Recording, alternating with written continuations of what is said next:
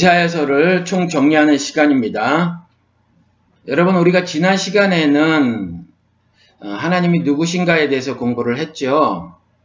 물론 여러분들이 하나님을 알고 계십니다. 이미 알고 계시기는 하더라도 우리가 다시 한번 공부를 했는데 어, 왜 그러냐 하면 두 가지 이유에서였습니다. 어, 하나는 성경 자체가 하나님이 누구신가를 기록해 놓은 책이라는 거죠. 하나님께서 40여 명의 저자를 선택을 하셔서 성경을 기록해 하셨는데 그 기록 내용이 뭐냐 하면 어, 하나님이 누구신가에 대한 기록이라는 거죠. 그래서 내가 누구인가를 기록해 하신 책이 바로 성경이에요. 그러니까 하나님은 성경을 통해서 자신을 스스로 계시해 놓고 계시죠. 그러니 당연히 어, 하나님이 누구신가를 우리가 성경을 공부하면서는 공부를 해야 하는 거죠. 그런 원론적인 이유가 있었고 또 하나는 어, 이 지금까지 제가 목사로 살아가면서 말이죠. 만난 분들하고 대화를 나눠보면 제가 하나님과의 인격적인 교제를 나누고 계십니까? 라는 질문을 드리면 대부분이 답을 못 하시더라고요. 그리고 또 하나님과의 인격적인 교제는 어떻게 나누는 겁니까? 라고 질문을 해오시는 분들도 어, 계셨어요. 지금 보면 기억을 해보면 어, 그러면 하나님과의 인격적인 교제를 나누고 있지 못하다라고 하는 말은 뭐냐 하면 하나님에 대해서 들어서 알고 있기는 있는데 사실은 알고 있는 것이 아니라는 거죠. 무슨 말씀이냐면 하나님을 어떤 특정 컨셉이나 관념 정도로 이해를 하고 계신 거예요. 그것은 하나님을 알고 있지 못한 거죠. 흡사 이스라엘의 성경 구조를 많이 알고 있어도 하나님께서 무지하다 하신 것과 동일한 거예요. 그래서 그런 두 가지 이유가 있어서 특별히 어, 하나님이 누구신가를 어, 공부를 해봤는데 성경을 통해서 보면 하나님이 나는 스스로 있는 자다라고 하면서 스스로 신적 정체성을 말씀하신 적도 있기는 있지만 대부분이 태초에 하나님이 하늘과 땅을 창조하시니라 만드시니라 이렇게 말씀하시거나 아니면 구름 기둥 그리고 구름 기둥 안에 있었던 불 기둥으로 자신의 백성을 인도하시거나 홍해 바다를 가르셔서 거기를 건너가게 하시거나 아니면 흑암이라고 하는 세상에 자신의 독생자를 파송하시거나 그래서 십자가 상에서 그를 죽이시거나 하는 어떤 특정 행함을 통해서 자신이 누구신가를 늘상 계시해 오셨다라는 거죠. 그래서 지난주에는 제가 특별히 하나님의 창조하심이라는 어, 일하심을 통해서 그분이 어떤 분이신가를 어, 우리가 공부를 해봤다라는 거죠. 그래서 특별히 여러분들 지금까지는 들어보셨는지는 모르지만 어, 창조의 윤리적인 측면을 집중 조명을 해봤어요. 그렇죠. 어, 하나님의 창조에는 어, 물질 창조라고 하는 그러한 어, 기록도 있지만 그 물질 창조 역시 이 온 우주 만물을 창조하시고 그 우주 만물을 운행하시기 위해서 질서를 부어 놓으셨는데 그 질서를 통해서 이 온 우주 만물이 운행됨에 있어서 조금도 어, 모순을 보이지 않고 왜곡된 모습을 보이지 않더라. 그래서 그 질서를 제가 개인적으로 여러분들께 말씀을 드렸던 것이 이전에 의로운 질서다라고 말씀을 드렸죠. 의라고 하는 윤리적 단어를 여러분들에게 말씀을 드렸어요. 그래서 그 창조는 그 창조를 통해서도 하나님의 윤리적인 측면을 어, 우리가 얼마든지 읽어낼 수 있다라고 이전부터 사실은 말씀을 드려왔고 지난주에는 집중 조명을 해서 여러분들께 어, 말씀을 드린 거죠. 그래서 저는 개인적으로 어, 여러분 어, 제가 한국에 갔을 때 말씀을 드렸는데 성경은 윤리책이다 제가 이렇게 말씀을 드렸죠. 어, 그리고 창조의 윤리적인 측면을 집중 조명을 해 보면서, 음, 그러면 하나님과의 어떤 인격, 어떻게 인격적인 교제를 나눌 수 있는가를 어, 더불어서 말씀을 드렸어요. 그분이 어, 창조가 어, 창조의 윤리성이 담겨 있다라고 하는 말은 뭐냐 하면 그분이 인격체라는 거고 그분이 인격체라면 얼마든지 인격적인 교제를 나눌 수 있다라는 거잖아요. 그러면 어떻게 인격적인 교제를 나누는가?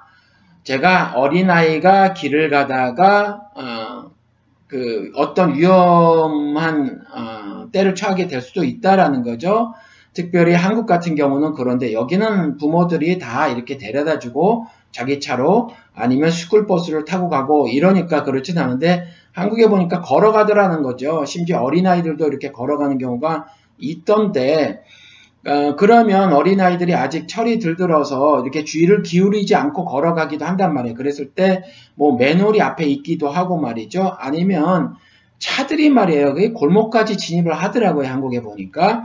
그랬을 경우 위험에 노출되어져 있는데 그런데 어, 부모님이 학교를 보내면서 조심해라, 주의해라 라는 말을 한단 말이에요. 그런데 아이가 아차 싶어서 다시 한번 어, 부모님 말씀을 떠올리는 거죠. 그리고 이제 주의를 기울여서 학교를 가는 거예요.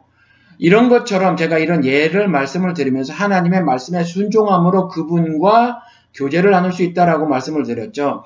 어머님의 말씀, 아버지의 말씀을 떠올리는 것으로 어, 그 관계가 어, 설정이 된 것을 재확인하는 거잖아요. 그 아이가 그리고 그분의 말, 그 부모님의 말씀에 순종하여서 그분의 말씀을 기억해서 따라 걸어감으로 어, 그 부모님과 함께 하는 거죠. 그 시간을 동일하게 하나님의 말씀에 따라 순종해 살아감으로 그분과 인격적인 교제를 나누는 것입니다. 라고 지난주에 말씀을 드렸어요. 여러분들 기억을 하시는지 모르겠습니다. 아, 지난주였나요? 아무튼 3일 전, 4일 전 뭐 이렇게 되는 것 같은데, 지난 시간에 그랬죠. 그런데, 창조자다라고 하는 말을 우리가 공부를 하면서 창조자다라고 하는 말에 다른 말은 뭐냐 하면 그러면 우리가 어, 이렇게 알 수 있다라는 거죠. 그분이 창조자이심으로 자신이 만든 모든 피조물들에 관해서 주권을 가지신 분이다. 그래서 그분은 주권자시다라는 거죠. 그렇죠? 그러니까 우리 삶의 주인이 누구시냐라는 거죠. 하느님이시다라는 거예요. 우리가 이것을 늘상 신앙으로 고백을 하며 살아가야 해요. 우리의 모든 주권은 우리를 만드신 하나님께 있다라는 것을 신앙으로 고백을 하고 살아가야 합니다. 그리고 하늘과 땅을 만드신 그분이 타락한 인간을 구원하시는 구원자시다라고 하는 것도 더불어 살펴보았는데 구원은 말이에요. 구원의 능력이 있으셔야 하는 거죠. 왜냐하면 우리의 우리가 가진 능력과 실력으로는 사탄의 그 계계를 이겨내갈 수가 없고 사탄이 천원 올무에 걸렸을 때 그것을 벗어날 힘이 없다라는 거죠. 그러면 그 사탄의 올무를 벗겨낼 능력이 있으신 분이 어, 구원을 하실 수가 있어요. 그래서 구원하심이 보좌에 앉으신 아, 하나님과 보좌에 앉으신 어린 양께 있도다라고 하는 계시록의 찬송을 우리가 늘상 하며 살아가야 한다라는 거죠. 그래서 구원의 능력이 있으시다. 즉 그분이 전능자시다라고 하는 것도 우리가 어, 더불어서 그분이 창조자시라는 것을 어, 고백을 할 때 더불어서 알 수 있다라고 지난주에 살펴보았다라는 거죠. 그런데 말이에요. 오늘은 무엇을 공부를 할 거냐 하면 하느님이 전능자신데 아니다 내가 전능자다라고 말하는 그 자를 공부를 해보려고 하는 거예요. 그 자가 누구죠? 사탄이에요. 우리가 살아가면서 하나님만 알아야 되는 것이 아니라 하나님을 대적하는 그 적그리스도인 사탄에 대해서도 알아야 한다라는 거죠. 어, 제가 하나님에 대해서 지난주에 살펴본 이유 중에 하나가 뭐였냐 하면 특별히 성경 자체가 원론적으로 어, 하나님이 누구신가를 기록해 놓은 책이기도 하지만 그 중에서 이사야서는 매우 강한 어조로 하나님이 누구신가를 기록을 해놓고 있단 말이에요. 예언서로서 장차 벌어질 일들에 대해서 말을 하면서 자신이 구원하실 그 대상과 그리고 죄 중에 빠진, 빠진 자들에게 돌이키라고 하는 그 말을 매우 강한 어조로 토해내고 계시고 말해 이사를 통해서 그리고 어, 돌아 돌이키지 않을 자들에 대한 임, 어, 임할 그 심판에 대해서 매우 심각하고 강한 어조로 말씀을 하고 계시기 때문에 특별히 그렇게 말을 해놓고 있다라는 어, 그렇게 우리가 공부를 했다라는 거죠.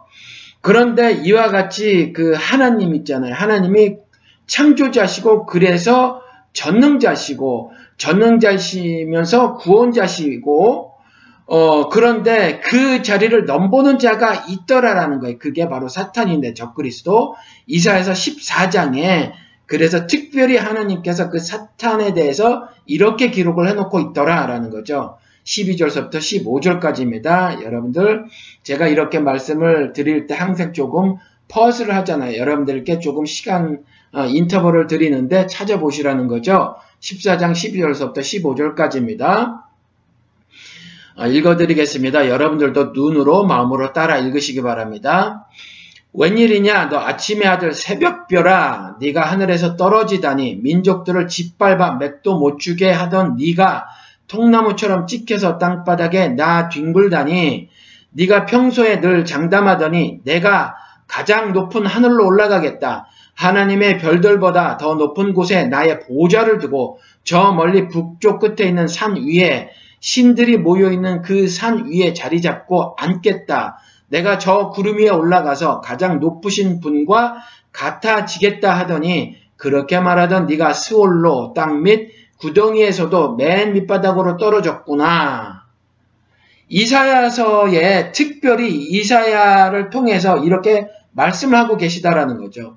적그리스도 즉 사탄에 대해서 이렇게 분명한 어조로 우리들이 인식해야 함을 어, 말씀을 해놓고 계시다라는 거죠. 그러니까 우리가 당연하게 하느님에 대해서도 알아야 하지만 사탄에 대해서도 알아야 한다라는 거죠.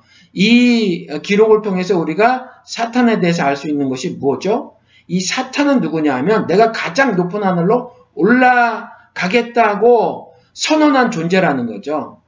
하나님의 별들보다 더 높은 곳에 자기의 보좌를 틀어놓고 앉겠다라는 거죠. 모든 신들이 모여 있는 그 산 위에 자리 잡고 앉아서 내가 신 중의 신이라고 선언하겠다 라고 하는 그런 존재라는 거죠. 성경에 구름이 등장을 하면 하나님이 자신의 신적 정체성을 드러내거나 자신의 신적 사역을 하실 때, 일하심을 하실 때 구름이 등장하는 거예요. 문학적인 표현이죠. 그런데 14절을 통해서 보면 이 사탄이 적그리스도가 뭐라고 말해 놓고 있냐면 내가 저 구름 위에 올라가서 이렇게 말을 하잖아요. 그리고 가장 높으신 분과 같아지겠다. 이런 건방을 떠는 존재더라 라는 거죠. 문선명이 왼쪽에 붙여 오른쪽에 예술을 그려놓고 가운데 보좌를 그려놓고 자기가 앉아있는 사진을 그들이 말하고 있는 그 하얀 건물 있잖아요. 그 대형 건물. 거기에 가보면 라비에 걸려져 있다라는 거 아니에요. 이런 일을 벌이겠다라는 겁니다. 그렇죠. 그런데 15절에 뭐라고 말을 해내고 있죠? 그렇게 말하던 네가 수올로 땅및 구덩이에서도 맨, 밑바닥, 맨 밑바닥으로 떨어졌구나. 전부 다 12절서부터 15절까지 문학적인 표현이에요. 그렇죠. 그러니까 사탄은 15절을 통해서 보면 또 어떠한 존재죠? 죽음의 존재라는 거죠. 수월로, 즉 땅 및 구덩이로 땅 및 구덩이 중에서도 가장 밑바닥으로 떨어진 존재라고 말을 해놓고 있지요. 여러분, 하나님께서 제가 조금 전에 말씀드린 것처럼 자신을 계시하실 때 자신이 일하심을 통해서 계시한다라는 거죠. 근데 일하심은 어떻게 일을 하시는 거죠? 창조를 통해서도 자신이 누군가를 말씀을 하고 계시지만 자신의 구원 사역은 어떻게 하시죠? 이스라엘이라고 하는 자들을 픽업을 하는 거죠. 선민이라고 하는 의미가 어, 구원의 채널이라고 하는 의미죠. 그러니까 하나님께서 어, 도구로 사용을 도구로 어, 선택하신 건데 자신들만이 하나님의 백성이라고 한 것은 이스라엘의 오해다라고 말씀을 드렸죠. 그리고 신약 시대에 와서는 열쇠를 누구에게 교회에게 맡기신다란 말이에요. 그래서 고린도전서 6장에 가서 보면 교회야 성도야 너희들이 천사까지라도 어, 심판하는 줄 알지 못하느냐. 그러니 세상을 너희들이 심판하는 권세를 가졌도다라고 말씀을 하시잖아요. 그렇죠. 그래서 하나님은 이와 같이 사람을 통해서 자신이 누구신가를 말씀한단 말이에요. 더 똑같이 사탄도요. 사람을 통해서 그렇게 말을 하는 거예요. 세상 권세를 틀어주고 공중 권세를 잡고 죽음의 존재인 이 사탄이 자신의 그 죽음을 인류 사회의 독보서처럼 퍼뜨리는데 그것을 누구를 통해서 퍼뜨리느냐? 사람을 통해서 퍼뜨리더라라는 거예요. 그래서 사람의 그 사람이 만든 그 사회를 보면 적그리스도를 우리가 분명히 읽어낼 수 있다라는 거죠. 2016년을 사는 우리들도 이 우리가 살고 있는 이 세상이라고 하는 그 사회 있잖아요. 죄인들이 만들어 놓은 구축해 놓은 이 세상이라고 하는 곳에서 사탄의 움직임을 우리가 어, 영적으로 예민하게 깨어 있어서 면밀히 그 동태를 살피고 말이죠. 어, 의의 흉배를 가지고 우리가 언제든지 무장을 해서 이와 맞서서 대적해서 승리를 언제나 어, 선언하고 살아야 한다라는 거죠. 승리 선언을 예수가 어디서 했다고요? 세상에서 하늘에서 하지 않았단 말이야. 내가 세상을 이기었노라 하였으니 예수의 죽음과 부활에 연합된 우리 작은 자교의 성도님들은 이 세상에서 저 사탄 마귀가 어떻게 행동을 하고 있는지를 면밀히 살펴보고 대적하여서 감히 그 앞에서 승리 선언을 하며 살아가시길 바랍니다. 우리 작은 예수로 살아가는 우리들은요, 성경을 통해서 우리의 정체성도 분명히 알아야 하는데, 요한복음 10장을 가서 보시도록 하겠습니다. 요한복음 10장 34절 35절입니다. 예수께서 이르시되 너희 율법에 기록된 바 내가 너희를 신이라 하였노라 하지 아니하였느냐 성경을 폐하지 못하느니 하나님의 말씀을 받은 사람들을 신이라 하셨거든 여기서 성경은 당연히 구약이지요. 그렇죠. 그런데 유대인들이 어떻게 알고 있었냐면 자기들이 신이라고 알고 있지 않았다라는 거죠.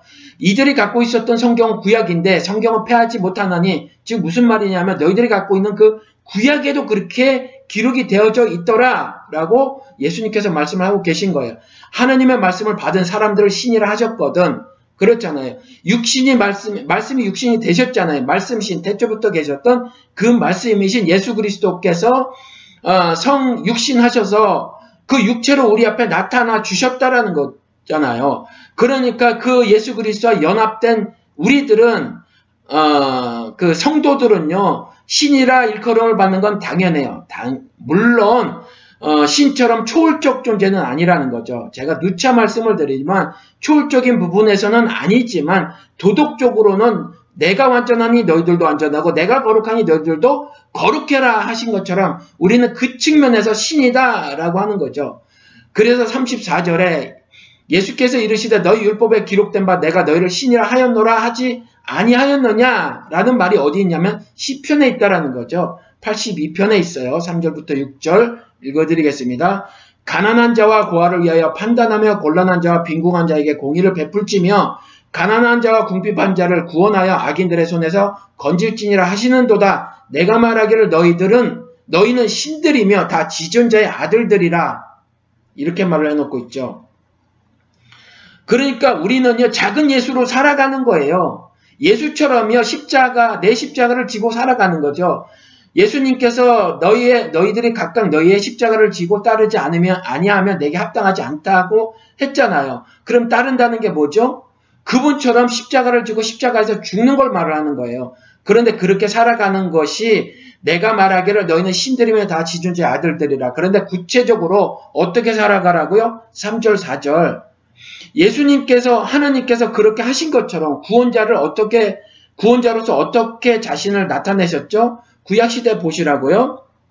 구약 시대에 패역한 왕들에게서 그들을 건져내시는 일을 하신 거, 하셨던 거잖아요.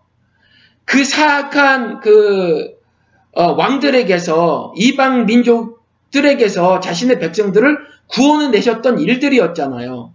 그러니까 시편 82편은 3절 4절에 보면 작은 신, 어, 그러니까 신들로 살아가는 그 삶이 지존자의 아들로, 아들들로 살아가는 삶이 어떤 삶이었냐면, 3절, 4절에 기록해 놓기를 가난한 자와 고아를 위하여 판단하며 졌지 하라는 거죠. 왜 이들이 가난하게 되었으며, 왜 이들이 고아로서의 삶을 살아가느냐라는 거죠. 판단하며 곤란한 자와 빈궁한 자에게 공의를 베풀지며, 가난한 자와 궁핍한 자를 구원하며 악인들의 손에서 건져낼 진이라 라고 말씀하셨다라는 거죠. 이것이, 이것이 신으로 살아가는 거란 말이에요. 이 세상에서. 그래서 그리스도가 말씀하셨잖아요. 교회 건물 안이 아니다. 세상에서 빛과 소금으로 살아라. 그러면 세상에서 빛과 소금으로 살아가는 구체적인 모습이 무엇이냐? 성경은 패할 수 없나니 그 패할 수 없는 구약 말씀이 뭐라고 기록이 되어져 있느냐? 여러분들에게 다시 읽어드릴게요. 가난한 자와 고아를 위하여 판단하여라. 사회 하부 구조에 사지로 내몰리고 있는 자들이 왜 사지로 내몰리고 있는지를 여러분들이 판단해 보아라 라고 말씀을 하고 계시는 거고 곤란한 자와 빈궁한 자에게 공의를 베풀지니라 라고 말씀을 하고 계시고요. 가난한 자와 궁핍한 자를 구원해 내어라 라고 하는 거죠. 적선하듯이 말이에요. 돕게 하면 천사란 소리를 듣는다니까요. 사랑이 많은 사람이라는 소리를 듣는다니까요. 심지어 까메라 주교가 말한 것처럼 성자라는 말을 듣는다니까요. 그런데 가난을 대물림하게, 대물림하게 하는 그 구조를 뜯어 고치자 그러면 종북이라는 소리를 듣는다니까요. 그렇지만 종북 좌빨이라는 소리를 브라질이라는 나라의 까메라 주교도 들었다라는 얘기 아니에요. 전 세계적으로 벌어지고 있는 거거든요. 왜 그래요? 왜 그러냐 하면 왜 그러냐 하면 이 온 세상을 반공으로 똘똘 뭉쳐있는 미국이 지배를 하고 있어서 그래요. 이 미국이 중남미는 전부 미국의 영향권 아래잖아요. 그러면 저 멀리 아시아에 있는 한국, 미국으로부터 멀리 떨어진 한국은요. 한국도 미국 식민지라서 그래요. 특별히 한국 기독교는 어, 미국 선교사들이 틀을 깔아놨고요. 그 다음에 3년이라는 미 군정 시대에 미국의 근본질을 확산시켰잖아요. 그리고 고착시켰잖아요.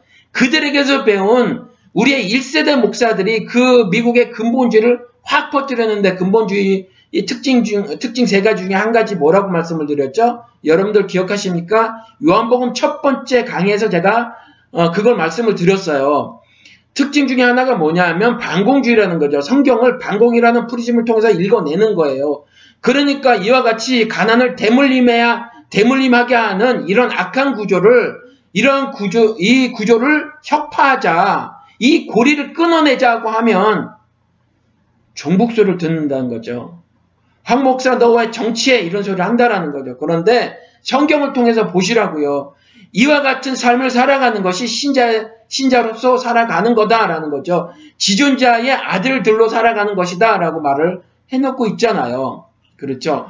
그런데 이렇게 살아가는 것이 아니라 이와 반대로 살아가는 사람들도 있더라. 무슨 말씀이냐 하면 하나님께서 자신을 자신의 백성을 통해서 계시하시듯이 적그리스도인 그 사탄이 사람을 통해서 그렇게 자신을 나타내더라. 라는 거죠. 그 권세를 틀어주기 위해서 신들이 모여 있는 그 높은 산 꼭대기에 앉아서 저 북극성에 올라가서 그리고 그 높은 별들 위에 더 높은 곳에 보좌를 틀어놓고 거기 하나님과 어, 같아지리라고 하는 거죠. 거기 앉아서 그 사탄이 적그리스도가 사람을 통해서 그와, 그와 같은 권세를 확보하려고 하는 거죠. 요한복음 8장 43절 44절입니다. 어찌하여 너희는 내가 말하는 것을 깨닫지 못하느냐? 그것은 너희가 내 말을 들을 수 없기 때문이다. 너희는 너희 아비인 악마에게서 났으며 또 그 아비의 욕망대로 하려고 한다. 그는 처음부터 살인자였다. 또 그는 진리편에 있지 않다. 그것은 그 속에 진리가 없기 때문이다. 그가 거짓말을 할 때에 본성에서 그렇게 하는 것이다. 그는 거짓말쟁이이며 거짓의 아비이기 때문이다. 이렇게 말을 해놓고 있죠. 사탄이 누구라고요? 살인자, 사람을 죽이는 자라는 거죠. 정령 죽으리라고 하는 그 심판을 맞게 아, 받게 만드는 유혹하는 자라는 거예요. 그래서 그 살인자라고 말하면서 더불어서 계속 몇, 어, 몇 번을 반복을 해서 말하는 것이 뭐죠? 거짓말쟁이다. 거짓의 압이다. 본성에서 그 거짓말을 한다. 세 번이나 이렇게 강조해서 말을 해놓고 있잖아요. 똑같은 말을 다른 언어로. 거짓말을 할 때 본성에서 그렇게 하는 것이며 거짓말쟁이며 거짓의 압이다. 미혹의 영이라는 거죠. 그래서 데블이 디아볼로스라는 그리스 말에서 온 거다 헬라어에서 이렇게 말씀을 드린 거죠. 거짓말쟁이라는 말이에요. 그래서 그는 진리의 편에 속해 있지 않은 거죠. 그러기 때문에 살인자라는 거예요. 그러니까 살인자 이꼴 거짓말쟁이라는 거죠. 거짓말을 하게 되면 정령 죽게 되는 심판을 당하게 되는 거잖아요. 그렇기 때문에 그렇게 말을 했고 그런데 그것이 너희 아비라는 거죠. 그 사탄이. 그리고 그 아비의 욕망대로 가는, 욕망대로 살아가는 새끼 마귀들이다라는 거에 너희들이 그 어둠 속에서 살아가는 그 자들이 이렇게 말을 하고 있어요. 지금 작금, 이, 작금에 2016년에 수많은 교회들이 제가 조금 전에 읽어드린 요한복음 10장 34절, 35절 전능자의 아들들로 살아가는 자들입니까? 아니면 요한복음 8장 30, 아, 8장 43절 44절에 있는 아비마귀의 욕심대로 살아가는 새끼 마귀들의 아, 모습을 어, 띄고 있습니까? 여러분들이 어, 생각하시기에 어떻습니까? 다시 분명하게 말씀을 드릴게요. 하나님께서 자신의 구원의 섭리를 자신의 백성을 통해서 나타내시듯이 사탄 역시 자신의 더러운 욕망을 사람을 통해서 드러낸다라는 말입니다. 사탄의 준동을 성경을 통해서 어, 좀 다시 한번 공부를 해보도록 하겠습니다. 여러분들이 말이에요. 음, 이미 다 알고 계시는 건데 어, 저도 그렇더라고요. 이미 읽었고 알았는데 말이야. 깨달으면 뒤늦게 찾아오는 경우가 있어요. 그러니까 여러분들 이미 다 알고 있는 일인 어, 성경 구절인데 왜 다시 복습을 하나 그러지 마시고요. 어, 이번 기회에 다시 한번 성경을 씹어 먹듯이 다시 복습하는 것이다 라고 생각을 하고 어, 여러분들 마음을 열고 귀 기울여서 들으시길 어, 부탁을 드립니다. 사탄은 어, 처음부터 준동을 하기 시작을 했죠. 그렇죠? 그리고 말씀드린 것처럼 사탄은 어떤 일을 하냐 하면 하나님 말씀에 순종하지 않게 미혹을 하죠. 뱀이 등장해요. 창세기. 이 창세기에 등장하는 옛뱀이 바로 적그리스도라고 하는 거죠. 이 적그리스도가 한 일이 뭐예요? 하나님 말씀에 순종하지 않게 했던 거죠. 뭐라고 말했어요? 하나님께서 동산 중앙에 있는 나무의 실과는 먹지 말라. 먹으면 반드시 죽을 것이다. 여기서 반드시 죽는다고 하는 것은 다시 말씀을 드릴게요. 육신적인 죽음을 말을 하는 게 아니에요. 우리가 이것 가지고 조금 문제가 됐었죠. 뭐 프로슈 코마인가 뭐 이런 교회에 어, 뭐 목사가 여기 뱀이 하나님이라고 하고 말이죠. 아담과 하바라 죽지 않았다라고 말을 했죠. 그러면 하나님이 실현하신 분이 되잖아요. 여기서 죽는다고 하는 것은 낙원을 잃게 될 것이다 라고 하는 거죠. 정령 죽게 되는 지옥 형벌을 받게 될 것이라고 하는 거지 육신적으로 죽음을 당할 것이다 라고 하는 것이 아니라는 거죠. 그렇죠? 그래서 반드시 죽을 것이다 라고 하는 말이 어, 그 약, 그 말씀에 이루어졌다라는 거죠. 낙원에서 추출됐잖아요. 그렇죠? 그런데 뱀이 뭐라 그래요? 아니다. 눈이 밝아져서 하나님같이 선악을 알게 될 것이다. 이 말을 사람들이요. 유혹을 당한 사람들이 현재도 말이에요. 어, 오해를 하고 있는 것 같아요. 아니다. 눈이 밝아져서 하느님 같이 선악을 알게 될 것이다. 그래요. 눈이 밝아지긴 밝아져요. 눈이 밝아졌다고 하는 것이 결코 좋은 일이 아니란 말이에요. 이게 나 타락하게 되는 거라니까요. 성경은요, 눈이 밝아진 게 타락하게 되는 거예요. 내가 벌거벗었는지를 모르는 것이 복이라니까요. 벌거벗은 것을 알게 된 건 죄를 알게 된다라는 거예요. 죄를 알게 되는 게 뭐가 좋은 일이에요? 이건 나쁜 일이라는 거죠. 선악을 알게 된다라고 하는데 선악을 알게 되는 것이 아니라 악을 알게 되는 거예요. 눈이 눈이 밝아져서. 그래서 뱀의 말대로 그와 같은 일이 벌어지기는 했는데 그래서 알게 된 게 뭐예요? 자신이 범죄했음을 알게 되었잖아요. 그런데 이와 같이 선악을 알게 되었을 뿐 선해지지는 않았다니까요. 창세기를 보시라고요. 선악을 알게 되었을 뿐 선해지지도 않았고 오히려 악하게 되었으며 자신이 저지른 악의 문제를 해결할 능력은 전혀 가지질 못했단 말이에요. 그러니까 뱀이요. 아니야 아니야 눈이 밝아져서 하나님 같이 선악을 알게 될 거야. 그랬더니 하나님 갖게 된 것이 하나님 같이 된다라고 하는 것이 선악 문제를 스스로 해결할 줄 알게 된다라고 착각을 했다라는 거죠. 그래서 어떤 일을 저질렀어요? 부끄럽게 되니까 부끄럽게 된 상태로 떨어진 것이 죄를 짓게 된 거잖아요. 그러니까 아담아 네가 어디 있느냐 사람아 네가 어디 있느냐 그랬더니 두려워서 숨었다고 했잖아요. 두렵게 되는 거거든요. 죄를 진 걸 알게 되니까 부끄럽고 그 일은 공의 공의의 하나님 앞에서는 두려 두려울 수밖에 없는 일이거든요. 그러니까 자신의 치부를 가리는 거죠. 그렇죠? 무화과 나무 잎으로 가리는 거예요. 그런데 여러분, 제가 분명히 말씀을 드릴게요.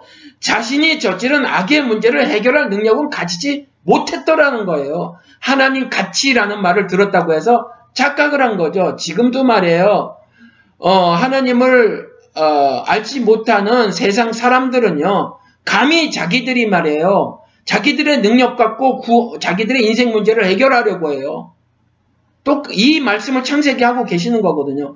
그래서 자기 마음대로 자신들이 어, 그 어마무시한 양떼기의 철학적인 사유를 한 끝에 얻어낸 어떤 결론을 가지고 그것 가지고 인생을 살려고 한다니까요. 그리고 자신들이 만든 종교를 가지고 그 종교에 귀의하면서 자신들의 삶의 문제를 해결하려고 하는데 천만의 말씀이라니까요. 그것 가지고 안 돼요. 신은 이 세상에 딱 한 분밖에 없다니까요. 그분을 통해서만 구원을 이뤄낼 수 있다니까요.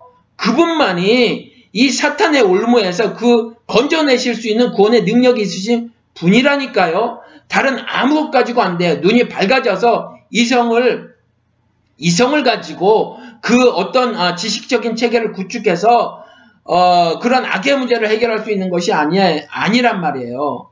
그렇죠?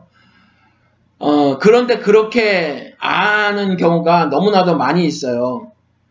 그리고 그 이후에 사탄이 어떻게 준동한 모습을 보이냐 하면 피조물인 사람들로 하여금 감히 어떤 일을 하게 했냐면 하늘에 닿도록 바벨탑을 쌓으려고 하게 했더라라는 거죠. 그렇죠? 사탄이 한 일이에요. 사람을 통해서. 하늘에 닿게 해서 어떻게 하려고 했죠? 자신들의 이름을 온천하에 내려고 했잖아요. 사실은요, 인간이 자신의 이름을 내려고 한 것이 아비마의 욕심대로 새끼 마귀가 되산 거라니까요. 사실은 그 배후에 뭐가 있다고요? 그 욕망의 뿌리가 뭐라고요? 사탄의 욕망. 하늘 보좌에 앉 으려고 하는 사탄의 욕망. 그래서 온천하에 인간이 사람이 피조물인 사람이 자신의 자신의 이름을 온천하에 내려고 한 그 욕망에 그 어, 근저에는 뭐가 있냐면 사탄 아비마기의 어, 욕망이 있다니까요. 그렇죠. 그러니까 그 말은 구체적으로 어, 무슨 말이냐면 하나님이 아니라 내가 법이다라는 거예요. 내가 법. 하나님의 율법을 다 폐해도 된다라는 거죠. 하나님의 말씀을 들을 필요도 없다는 거죠. 내가 법이라는 거예요. 내가 법. 그래서 인간들은요. 자신들의 법을 만든다니까요. 자신들의 제도를 만든다니까요. 하나님의 통치를 거부한다니까요. 3상 8장. 그렇잖아요. 그래서 제가 죄인의 머리를 고안해낸 법제도 장치 이것으로 구축한 세계를 세상이다라고 스스로 정의를 내리는 것이 내 맘대로 정의를 내리는 것이 아니라 성경을 통해서 보니까 그렇게 이해가 되지더라. 저는요, 제가 보는 성경은 그래서 그렇게 말씀을 드렸던 겁니다. 그래서 온 천하에 자신의 이름을 내려고 하죠. 그래서 자신들이 법을 만들어요. 자신들의 제도를 만들죠. 자신들의 장치를 고안해 내는 거예요. 머리로. 근데 어떤 자의 머리죠? 죄인, 어, 죄를 범한 자들의 머리라는 거죠. 세상 정복 야욕을 드러내는 거예요. 그렇죠. 그리고 이 자들이 어, 떤 자들로 또 특정되냐 하면 상징으로 창세기 6장의 네피림이라는 거죠. 그렇죠? 사람의 생각하는 것이 모두 악할 뿐인 그때에 라고 미리 앞에 이렇게 어, 말씀을 해놓고 말이죠. 어, 이제 죄인들이 세, 어, 죄인들이 어, 그들이 저지른 악이 관영할 때에 그런 말이잖아요. 그렇죠? 그래서 사람들이 생각하는 것이 어떠한 생각이든지 선한 것이 없고 모두 악할 뿐인 그때의 그 가운데서 명성 있었던 그 자가 누구예요? 네피림. 그리고 이를 뭐라 어, 네피림을 거인족이라고 말을 해놓고죠. 어, 덩치가 장대한 자. 그렇죠? 어, 그렇게 말을 해놓고 있어요. 그런데 이 네피림을 네피림이 요렇게만 말을 해놓고 있었는데 악할 뿐인 그때의 명성이 있었으니 그 중에서 더더욱 악한 자더라 악한 자임을 어, 우리가 추, 그 유추할 수 있죠. 그리고 그 악할 뿐인 그 사람들 사이에서 힘센 자로 군림하고 있었으니까 용사로 명성에 자자했던 자니까 그 중에서 더 폐역한 자라고 우리가 추측해 볼 수 있다라는 거죠. 그런데 이 네피림이 조금 이따 나옵니다. 자세하게 설명이 되죠요. 여러분들 보시기 바랍니다. 그리고 창세기 9장에 가보면 니무롯이 있죠. 이 니무롯이 누구예요? 구스의 아들이에요. 구스의 아들. 9장에 가보면 어, 8절서부터 읽어드릴게요. 구스는 또 니무롯을 낳았다. 니무롯은 세상에 처음 난 장사이다. 그래서 장사라고 어, 또 표현이 되죠. 우리식 표현이죠. 어, 네피림의 거인과 동, 어, 동일한 의미로 쓰여졌어요. 9절에 그는 주님께서 보시기에도 힘이 센 사냥꾼이었다. 또 사냥꾼으로 문학적으로 표현이 되죠. 그래서 주님께서 보시기에도 힘이 센 니무롯과 같은 사냥꾼이라는 속담까지 생겼다. 그가 다스린 나라는 처음 중심지는 신할 지방 안에 있는 바벨론과 바벨론이 뭐라고 상징이 많이 되어 있죠. 계시록에 가서 보면 이 바벨론은 음, 옛뱀 그리고 큰 음녀 이렇게 표현이 되어졌단 말이에요. 바벨론이라는 도시가 이와 같이 특정돼서 성경에서는 어, 그 뭐로 뭐라고 말하죠? 어, 상징으로 말을 하고 있다라는 거죠. 그리고 에렉과 아까과 갈레이다 이방 나라를 말하고 있는 거예요. 그러니까 이 니무롯이 다스린 나라는 처음 중심지는 그렇다라는 거예요. 그리고 이것이 10절 9절인데 이후 11절 이하를 보면 쭉 많이 기록이 되어져 있는데 제가 몇 가지만 픽업을 해서 말씀을 드릴게요. 구스의 아들 니무롯은 아수르로 가서 여러분 아시죠? 북왕국 이스라엘을 멸망시킨 나라란 말이에요. 아수르로 가서 니느웨를 세우고 또 미스라임에게서는 블레셋이 나오고 이스라엘과 대적했던 나라죠. 그렇죠? 팔레스틴. 그렇죠? 그리고 가나안 어 그 그 가나안 족속은 사방으로 퍼져 나가서 소돔과 고모라에게까지 퍼졌다. 소모라 어, 소돔과 고모라는 어떤 도시를 말하죠? 하나님의 유황 어, 하나님께서 유황불을 내리셔서 벌한 도시로 나온단 말이에요. 그러니까 이렇게 보면 구스가 난 니무롯, 니무롯이 만든 나라와 다스린 나라들이 어떤 곳으로 나오냔 말이에요. 그렇죠? 그러니까 우리가 알 수 있어요. 이와 같이 니무롯이 특정하고 있는 것, 상징하고 있는 거죠. 구스의 아들이 상징하고 있는 것이 어, 제일 처음에 6장의 네피림과 동일한 의미였다라는 거죠. 그렇죠. 이스라엘 즉 하나님의 백성을 대적했던 어떤 세력으로 나온다는 거죠. 아, 하나님 아, 이스라엘을 대적했다라고 하는 것은 뭐냐면 하나님께서 이스라엘을 픽업해서 구원의 채널로 사용하셨는데 구원을 이루시기 위해서 그러니까 이방인의 충만한 수가 들어오기까지 이스라엘을 픽업해서 심지어 더러는 우준하게 만드시기 만드시게 하시면서까지 이스라엘을 구원의 도구로 사용을 하고 계시는데 즉 이스라엘을 통해서 자신을 나타내시고 구원의 섭리를 어, 드러내시고 있는데 그것을 대적하는 세력은 뭐예요? 사탄마귀 세력이라는 거죠. 그걸 지금 창세기 9장에 쭉 말을 해놓고 있는 거예요. 그러니까 창세기 9장을 읽으시면서 이와 같이 뭐 나라 나오고 지명 나오고 했었을 땐 여러분들이 이걸 이렇게 이해를 하셔야 한다라는 거죠. 그리고 이 사람들 조금 전에 말씀드린 것처럼 어, 이 족속이 사방으로 퍼져나가서 이렇게 기록을 하고 있잖아요. 그러니까 종족과 언어와 지역과 부족을 따라서 갈라져 나간 함의 후손이라는 거죠. 구스가 그렇죠. 여러분 아시죠? 미스라임도, 미스라임도 마찬가지고. 그래서 6절에 가서 보면 제가 조금 전에 9절서부터 읽어드렸는데, 어, 6절에 가서 보면 함의 아들은 구스, 미스라임, 붓, 가나안 이렇게 기, 어, 록이 되어 있잖아요. 구스, 미스라임, 붓, 가나안. 그렇죠. 그런데 조금 전에 니무롯이 누구의 아들이라고요? 구스. 그렇죠. 그 다음에, 어, 쪼, 조금 더 가서, 뭐, 어, 구스의 아들 니무로서 아수르로 가서 니네를 세우고 미스라임에서 블레셋이 나오고 함의 아들이 미스라임이 나오죠. 그 다음 또 가나안은 사방으로 퍼져서 소돔과 고모라에게 퍼졌다 그랬잖아요. 그런데 함의 아들은 가나안이며 이렇게 나왔잖아요. 그렇죠. 이것을 세 번역 가서 보면 번역이 조금 달라요. 함의 자손은 구스와 이집트와 리비아, 가나안이다. 구체적인 현대의 지명을 조금 갖다가 쓴 거예요. 그렇죠. 그러니까 조금 이해가 더 쉽죠. 그러니까 구스, 미스라임, 붓, 가나는 어, 혈통적 후손으로 말을 하고 있는 거고 그런데 이 혈통적 후손이지만 각 종족과 언어와 지역과 부족을 따라서 갈라져 나갔으므로 구체적인 지역으로 세 번역은 번역을 하고 있더라. 구스와 미스라임, 붓, 가나안인데 구스와 이집트와 리비아와 가나안이라고 말을 하고 있더라라는 거죠. 그런데 어, 비밀의 제 방송 때도 말씀을 드렸지만 함이 누구죠? 함은 노아의 세 아들 중 아버지로부터 저주를 받은 아들이잖아요. 그렇죠. 그러니까 우리가 이 함의 아들 구스 어, 미스라임 붓 가나안 말하고 또 구스의 아들 니무롯 이거 말 니무롯을 우리가 알았잖아요. 그러니까 이 사람들을 통해서 사탄 마귀가 자신의 그 욕망을 드러내고 있으면 우리가 이 창세기 6장, 7장, 8장, 9장 이와 같은 기록을 통해서 우리가 알아야죠. 물론 6장서부터 어, 노아 홍수 이야기이긴 하지만 그 노아 홍수의 심판을 왜 받았는가 6장 1절서부터 5절까지를 읽으시면서도 여러분들이 아, 사탄이 적그리스도가 사람을 이렇게 미혹을 해서 하나님의 아들들과 결혼을 하게 했구나. 여인의 후손이라고 하는 것은 여인의 딸들이라고 하는 것은 죄인을 상징한단 말이에요. 죄인 죄인을 말하는 거예요. 아, 이렇게 했구나라고 여러분들이 아셔야 한다라는 거죠.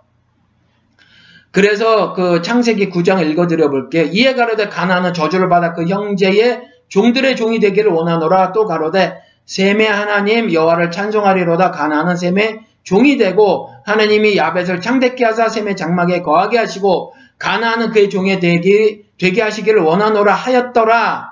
그렇죠. 가난이 누군가를 이렇게 충분하게 설명을 해놓고 계시다라는 거예요. 그래서 비밀의 제 때 아마 어 그 질문이 들어왔었죠. 삶 하벳 야벳 함이 뭐 백인이며 뭐 이렇게 인종으로 나누는 말씀을 들은 적이 있는데요라고 했죠. 저도 들은 적이 있어요. 이전에 이것은 백인 위주의 서방 기독교가 어 이렇게 인종 차별주의적인 시어리를 퍼뜨려 놓은 거죠.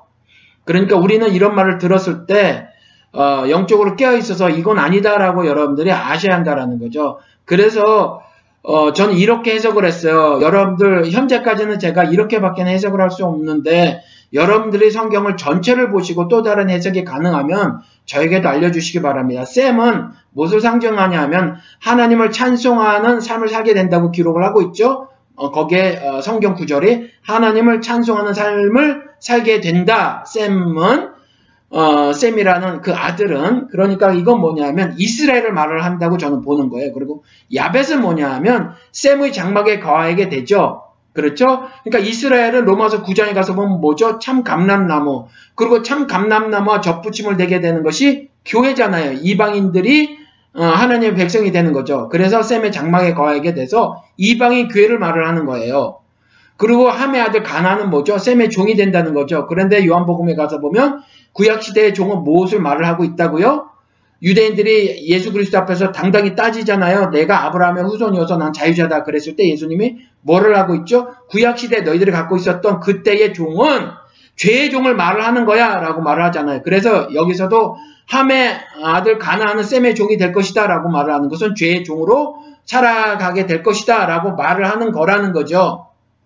그렇죠? 전 이렇게 해석을 해요. 그러니까 어, 지금까지는 이 해석을 달리 제가 해석할 또 다른 것을 아직 만나지 못하고 가르침을 듣지 못했어요. 그러니까 이렇게 해석해도 현재까지는 성경 전체에 글이 그렇게 부닥치지 않더라고요. 제가 말씀을 드렸지만 성경을 보실 때 성경 신학적인 관점으로 여러분들이 성경 해석을 해야 돼요. 무슨 말씀이냐면 성경 각권의 유기적 관계를 살펴보아야 한다는 거죠. 어, 좀 더 자세하게 말씀을 드리면 성경의 어떤 한 본문을 해석을 하셨어요. 그런데 이 해석이 성경의 다른 본문에 충돌이 되잖아요. 그러면 그 해석이 옳은 해석이 아니라는 거죠. 어, 그런데 요즘에 단어 하나 픽업해서 해석하고 문장 하나 따로 떼어서 해석하고 이러는 게 얼마나 안 되는 일이냔 말이에요. 그래서 전체 문단을 해석해야 한다라고 말씀을 드렸고 문단 해석도 제가 한 가지 더 드린 말씀이 있단 말이에요. 책 전체 주제에서 벗어나지 않는 것이 더 좋다라고 말씀을 드렸던 이유는 뭐냐면 그 문단 해석도 우리가 잘못 해석할 수가 있어요. 그래서 성경의 각본의 유기적 관계를 살펴보아야 한다라고 말씀을 드렸던 거고 그것에 대한 구체적인 것이 지금 해석이 문단 해석이 혹시 다른 성경 책에 기록된 어떤 것과 충돌이 되지면 그 해석은 옳지 않은 것이다. 라고 말씀을 드렸어요. 그런데 저의 샘 야벳 함에 관한 해석이 현재까지 제가 알고 있는 성경 지식으로는 다른 책에 어, 충돌되지 않아요. 그래서 현재까지는 그냥 이렇게 해석을 한다라는 말입니다. 그리고 안악자손 나오죠? 여러분, 안악자손. 그냥 덩치가 큰 자손으로 우리가 알고 있죠? 그렇죠? 이, 근데 안악자손이 민수기 16장에 가서 보면, 네피림의 후손, 장세기 6장에 있는 네피림의 후손이라고 말을 하고 있죠. 그러니까 네피림이 처음에 사람들이 생각하는 모든 것이 악할 뿐일 그때의 용사라고 소문한 자인데, 거인 족속인데, 그런데 이 네피림도 그렇게 성경에서는 하나님께서 문학적인 장치로 어, 설정해 놓고 그렇게 이, 어, 사용을 하시더라라는 거죠. 민수기 16장에 가서 보면 모세가 12지파 각 지파에서 한 사람씩 뽑아서 가나안 땅을 정탐하게 하죠. 그런데 40일 동안 정탐을 하고 돌아와서 바람광야 가데스에 모여가지고 모세에게 보고하는 장면이 민수기 16장에 기록이 되어져 있는데 32절, 33절에 가서 보면 이런 말을 하고 있죠. 이스라엘 자손 앞에서 그 탐지한 땅을 악평하여 악하게 평하여 가로되 우리가 두루 다니며 탐지한 땅은 그 거민을 삼키는 땅이요 거기서 본 모든 백성은 신장이 장대한 자들이며 거기서 또 어, 네피림 후손 아낙 자손 대장부들을 보았나니 우리는 어, 스스로 보기에도 메뚜기 같으니 그들이 보기에도 그와 같을 것이니라. 덩치가 큰 장, 그 네피림 후손이더라 라는 거죠. 거인족 같더라. 근데 그들이 보기에 우리는 메뚜기 같더라. 벌레 같다라는 말을 문학적으로 많이 사용해 성경에서 보면 그래서 하박국서에 가서 보면 어족같이 어, 잡혀서 죽임을 당하고 그 바사 군대에게 페르시아죠. 그리고 어, 곤충처럼 잡혀서 죽는다고 이렇게 벌레처럼 이렇게 번역을 하고 있잖아요. 그러니까 그들이 보기에 우리는 메뚜기 같다라는 거죠. 이렇게 말을 하고 있다라는 거죠. 그러니까 그 안악 자손을 말할 때 거기에 실제로 거주하고 있던 그 안악 자손을 어떻게 성경에서 말을 하고 있냐면 창세기 6장의 네피림 후손이다 이렇게 말을 하고 있어요. 그러니까 하나님을 대적하는 세력으로 이와 같이 설정이. 되져 있는 거예요. 그러니까 사탄 마귀도 이와 같이 사람을 통해서 자신의 욕망을 드러내더라. 여러분들이 이렇게 읽으셔야 돼요. 그렇죠? 그렇게 여러분들이 해석을 하시고 2016년도를 살아가시면서도 우리가 살고 있는 이 세상이라고 하는 사회에서도 우리가 살고 있는 이 사회라고 하는 세상에서도 이 말이 더 적합하겠네요. 여기서도 여러분들이 영의 눈을 똑바로 떠서 말씀을 통해서 영의 눈이라고 하는 것은 말씀을 통해서 세상을 읽어내는 거죠. 그렇죠. 영의 눈을 떠서 여러분들이 세상을 바라보고 그래서 여기서도 거짓말하는 살인자들을 여러분들이 어, 읽어내셔야 한다라는 거죠. 요즘은요, 자세히 안 봐도 알아요. 사람을 누가 죽이, 죽이는지, 그리고 사람을 죽이는 어, 법과 영들을 누가 만들고 있는지 요즘은 자세히 안 봐도 안다라는 거죠. 그들과 목숨을 내놓고 한판 맞짱 뜨는 삶을 사는 것이 신자의 삶이에요. 그렇게 살지 않고 침묵으로 악을 어, 그 침묵으로 방관하는 사람들은요. 아직까지 어찌 보면 하나님은 하나님을 모르는 사람들이고 지금 이 땅에서 그냥 육신적으로 편안하게 살다가 그리스도 다시 오는 날 오시는 날 심판받을지 몰라요. 그러니까 고린도전서 말씀대로 내가 믿음 안에 있는지 믿음 밖에 있는지 날마다 시험을 해봐야 한다라는 겁니다. 그래서 제가 지나가는 말로라도 저를 통해서 신앙생활을 하지 마시기 바랍니다. 목사를 통해서 신앙생활하는 거 아닙니다. 라고 말씀을 드렸던 거예요. 오해하지 마시기 바랍니다. 여러분들을 상관하지 않고 어, 살아가겠다라고 하는 드린 말씀이 결코 아니니까 오해하지 마시기 바랍니다. 하나님을 대적하는 세력으로 설정이 되는데 그런데 여러분 우리가 자꾸 오해하고 있는 것이 뭐냐 하면 이스라엘처럼 우리가 이스라엘 사람도 아닌데 이스라엘처럼 오해하고 있는 게 뭐냐면 혈통적으로 이해하면 안 돼요. 혈통적으로. 예를 하나 들어 드려 볼게요. 모세가 조금 전에 모세가 우리 구스 말씀을 드렸죠. 그렇죠? 구스. 그런데 모세가 누구랑 결혼했어요? 이방 여인이 구스 여자. 그렇잖아요. 그런데 죄를 물으셨나요? 안 물으셨어요. 오히려 미리안과 아론이 탓했잖아요. 탓했더니 하나님이 미리안과 아론과 모세를 불러다가 오히려 그 미리안과 아론에게 벌을 주셨잖아요. 그렇죠? 그러니까 혈통적으로 이해하면 안 되는 게 신약 시대에만이 아니라니까요. 구약 시대도 마찬가지라니까요. 이스라엘이 가장 심하게 착각한 것이 요나처럼 선민에 대한 거였다니까. 선민은 뭐냐 하면 다시 분명히 말씀을 드릴게요. 구원의 채널이에요. 하나님의 자신의 구원의 섭리를 드러내기 위해서 도구로 픽업하신 거라니까요. 혈통적으로 우리만 하나님의 백성이다. 이게 아니라니까요. 그러니까 혈통적으로 이해하시면 안 돼요. 제가 지금까지 말씀드린 네피림이니 뭐 네피림의 후손인 안악자손이니 니무롯이니 뭐 어쩌고 하는 것들 있잖아요. 가나안이니 하민이 이걸 혈통적으로 이해하시면 안 된다라는 거죠. 모세가 이방 여인이 구수 여자와 결혼했다라는 거죠. 그렇죠. 그리고 아브라함 보실래요? 어, 그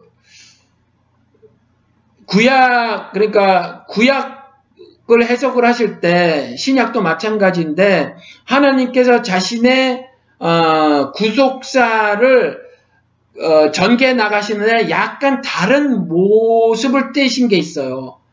그래서 구속 계시의 발전된 모습을 보이시는데 한때는 어떻게 하셨냐면 족장을 들어서 사용하셨다라는 거죠. 제가 이 말씀을 왜 드리냐면 언젠가 제가 한국에서 세대주의를 2단이라고 몰아붙이시는데 저는 세대주의자예요. 그래서 말씀을 드리는 겁니다. 각각 특정 제네레이션 세대가 있다라는 거죠. 그 세대마다 다른 어, 일하심의 모습을 보였어요. 세대가 dispensation이란 말이고 이것은 성경의 신약에 어떻게 번역이 되어 있냐면 한국 성경은 세대주의를 이단으로 많이 몰아붙였기 때문에 그 세대라고 번역을 하지 않고 경륜이라고 번역을 해놨단 말이에요. 경륜이 뭐예요? 하나님의 일하심이라는 거죠. 어렵게 한자어로 경륜이라고 썼지만 일하심의 모습이 세대별로 다르게 나타나요. 물론 세대주의에 이단적 요소가 없는 건 아니지만 그 세대주의가 사실은 어, 변한 것이 있어요. 저는 세대주의 중에서 어, 나중에 언젠가 한번 말씀을 드릴게요. 간단하게 이렇게 말씀을 드려보십시다. 구약 시대에 일하셨던 성령의 모습과 신약 시대에 일하신 성령의 모습이 완전히 달라요. 그것은 제가 설교 시간에도 그리고 비밀의 제 시간에도 말씀을 드렸죠. 그렇죠. 그러니까 다시 말씀을 안 드리고 우리가 구약 시대, 신약 시대 이렇게 말을 하잖아요. 그런데 정확하게는 세대가 맞단 말이에요. 그러니까 구약 시대에 일하시는 모습과 신약 시대에 일하시는 모습이 다르잖아요. 그러니까 저는 그런 차원에서 말씀을 드리는 거고 저의 세대주의적 어, 특징 중에 가장 큰 특징은 뭐냐면 어, 여러분들이 믿지 않으시겠지만 문자적 해석을 한다라는 거예요. 최대한 문자적 해석을 한다는 측면에서 저는 세대주의적 해석을 한다라는 겁니다. 그런데 아무튼 구약 시대에 보면 이와 같이 아브라함, 이삭, 야곱과 같은 족장을 들어서 지금은 이렇게 하나님이 자신이 계시하지 않고 자신이 통치하지 않으세요. 그런데 한때는 이렇게 하셨다라는 거죠. 아브라함, 이삭, 야곱과 같은 족장들을 들어서 자신의 백성들을 인도하셨다라는 거죠. 그런데 혈통적으로 이해하면 안 되는 것이 보실래요? 아브라함, 이삭 그랬는데 그 다음에 우리가 그냥 아브라함, 이삭, 야곱 그러잖아요. 그런데 이삭에게 또 다른 아들이 있었어요. 누구죠? 원래 장자권을 받을 수 있었던 에서란 말이에요. 장자권이 뭐였죠? 구원권까지 가지고 있는 거예요. 구원, 그러니까 그들의 축복, 그들의 블레싱이 시, 뭐를 예표하고 있냐면 신약 시대의 구원을 예표하고 있는 거예요. 그들의 아버지의 구원이 그 구원을 예표하고 있는 거거든요. 그래서 어, 장자들에게 그 구원 구원권이 가, 구원권이 어, 함께 있었단 말이에요. 그렇죠. 그래서 아버지들이 그와 같이 어, 복을 빌어줬는데 이 이삭에게서는 에서가 나온단 말이에요. 이삭이 두 아들을 낳죠. 그래서 창세기 27장 29절에 가서 보면 여러 민족이 너를 섬기고 백성들이 너에게 무릎을 꿇을 것이다. 너는 너의 친척들을 다스리고 너의 어머니의 자손들이 너에게 무릎을 꿇을 것이다. 너를 저주하는 사람마다 저주를 받고 너를 처, 축복하는 사람마다 복을 받을 것이다. 이렇게 기록을 하고 있습니다. 그러니까 너를 저주하는 사람마다 저주를 받고 너를 축복하는 사람마다 복을 받을 것이다는 어, 신약시대 교회에게도 동일하게 말을 하죠. 마태복음 16장 19절 내가 너에게 하늘나라의 열쇠를 주겠다. 네가 무엇이든지 땅에서 매면 하늘에서도 매일 것이요. 땅에서 풀면 하늘에서도 풀릴 것이다. 이게 똑같은 뜻이에요. 똑같은 말입니다. 네가 저주한 사람 저주를 받고 너를 축복한 사람마다 복을 받을 것이다. 이게 똑같은 말이에요. 그렇죠? 그리고 제가 조금 전에 말씀드렸던 거 고린도전서 6장 천사도 심판하듯이 세상도 성도 교, 즉 교회가 하는 것이다라고 하는 거죠. 그리고 여러 민족이 너를 섬기고 백성들이 너에게 무릎을 꿇을 것이다. 너는 너의 친척들을 다스리고 너의 어머니의 자손들이 너에게 무릎을 꿇을 것이다가 누구 얘기예요? 야곱 이야기예요. 야곱 이야기. 그럼 에서를 보시자고요. 창세기 36장 1절. 에서 곧 에돔의 족보는 이러하니라. 그리고 5절에 가서 어 그게 1절 말씀인데 2, 3, 4절도 다 읽어보세요. 그리고 5절만 읽어드릴게요. 이들은 에서의 아들들이요 가나안 땅에서 그에게 태어난 자들이더라. 가나안 우리가 조금 전에 읽었죠. 에서의 후손 에돔은 하나님의 심판을 받을 이방인을 말을 하고 있다란 말이에요. 말라기서 1장 4절. 에돔은 말하기를 우리가 무너뜨림을 당하였으나 그렇죠. 무너뜨림을 당할 자들이란 말이에요. 다시 말씀을 드릴게요. 에서의 후손은 에돔이고 에돔의 족보는 쭉 나와 있고요. 그렇죠? 그래서 그들이 에서의 아들들이라 제가 5절만 읽어드린 거예요. 족보는 이러하니라 그러니까 2, 3, 4절 읽으시고 그들이 에서의 아들들이다. 그리고 그들이 그들의 어, 정체 영적 정체성을 어떻게 말을 해놓고 있냐면 그들은 가나안 땅에서 태어난 자들이더라. 그래서 가나안 땅 말씀을 드렸죠. 이것도 물리적 지역으로 이해하시면 안 되고 영적 지역으로 여러분들이 이해를 하셔야 돼요. 그렇죠? 가나안 땅에서 태어난 자들이더라. 어, 그래서 이거는 아, 에돔은 하나님의 심판을 받을 이방인이라고 말을 하고 있는 거고 이것을 말라기서 1장 4절에서는 확실히 어, 땅땅 도장 찍듯이 말을 하고 있다라는 거죠. 에돔은 말하기를 우리가 무너뜨림을 당하였으나 황폐된 곳을 다시 쌓으리라. 자기들이요 어, 떻게 하는 거죠? 그 무화과 나뭇잎으로 다시 가리는 거죠. 황폐된 곳을 내가 다시 쌓으리라. 동일한 말이에요. 하거니와 나 만군의 여호와가 이르노라 그들이 싸울지라도 나는 헐리라 사람들이 그들을 일컬어 악한 지역이라 할 것이요 여호와의 영원한 진노를 받은 백성이라 할 것이며 이렇게 말을 하고 있죠. 그렇죠. 이게 에서의 후손의 어, 후손이란 말이에요. 그렇죠. 그러면 이삭에게서 나온 이 사람들은 어떻게 해요? 그러니까 혈통적으로 이해하시면 안 된다라는 거죠.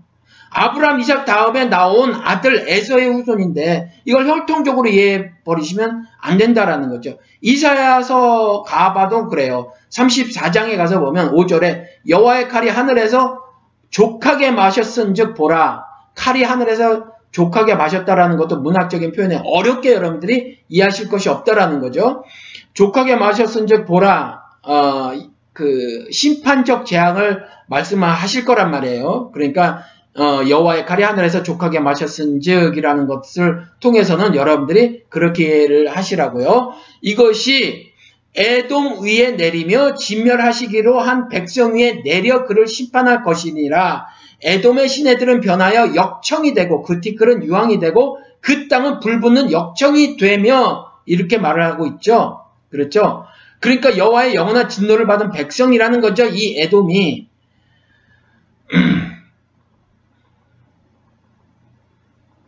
참고로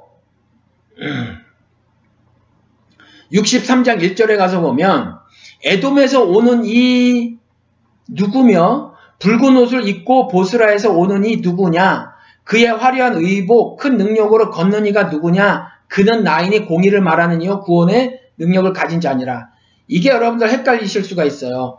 에돔은 지금까지 우리가 알고 있게 뭐죠? 하나님의 영원한 심판을 진노 심판을 당할 자잖아요. 근데 에돔에서 오는 이 그가 누구냐? 이사에서 63장 1절에 에돔에서 오는 이가 누구냐? 그 붉은 옷을 입고 보스라에서 오는 이가 누구냐? 그 화려한 의복, 큰 능력을 능력으로 걷는 이가 누구냐? 라고 질문을 던지고 그가 나다. 그가 나다. 그리고 그 나를 어떻게 말하고 있어요? 공의를 말하는 이 구원의, 구원의 능력을 가진 인이라 이렇게 말을 하고 있어요. 에돔에서 왔는데. 그렇죠. 이건 어떻게 해석을 할 수 있을까요? 이거는. 그러니까 하나님이요. 나는 어, 둠도 만들고 빛도 창조하며 어둠도 만든다라고 말했을 때 제가 이것을 죄를 악을 창조하시는 것이 아니라 하나님께서 악을 들어서 어, 사용하실 때가 있다. 이거 말, 이런 거, 이렇게 해석을 하셔야 된다. 말씀을 드렸죠. 에돔에서 오는 이도 동일해요. 그래서 아수르를 들어서 북왕국 이스라엘을 멸망케 하시고, 그렇죠? 그 다음 바벨론을 들어서 남왕국 유다를 멸망케 하시는 그걸 말을 하는 거예요. 에돔에서 오는 이가 누구냐? 그 바벨론에서 오는 이가 누, 누구냐? 보스라에서 오는 이가 누구냐? 그 큰 능력으로 걷는 이가 누구냐? 바로 공의를 말하는 이고 구원의 능력을 가진 인이라 그래서 제가 구원과 심판은 동전의 양면이라고 했죠. 구원, 구원을 하신다라고 말씀을 하시는 것은 심판을 하신다라는 말의 다른 말이고 심판을 하신다라는 말은 구원을 이루신다는 말의 다른 말이라는 거죠. 구원을 이루실 때 심판이 있고요. 심판이 있을 때 구원이 있다라는 거죠. 노아의 홍수 사건을 보시라고요. 노아 시대 홍수 사건. 심판과 구원이 같이 있는 거예요. 동일하게. 동일한 시, 시점에. 이거 그러니까 참고로 63장 1절은 그런 말씀이에요. 에돔에서 나왔어요. 그렇죠? 아, 그 말씀은 그렇게 이해를 하셔야 된다라는 거죠.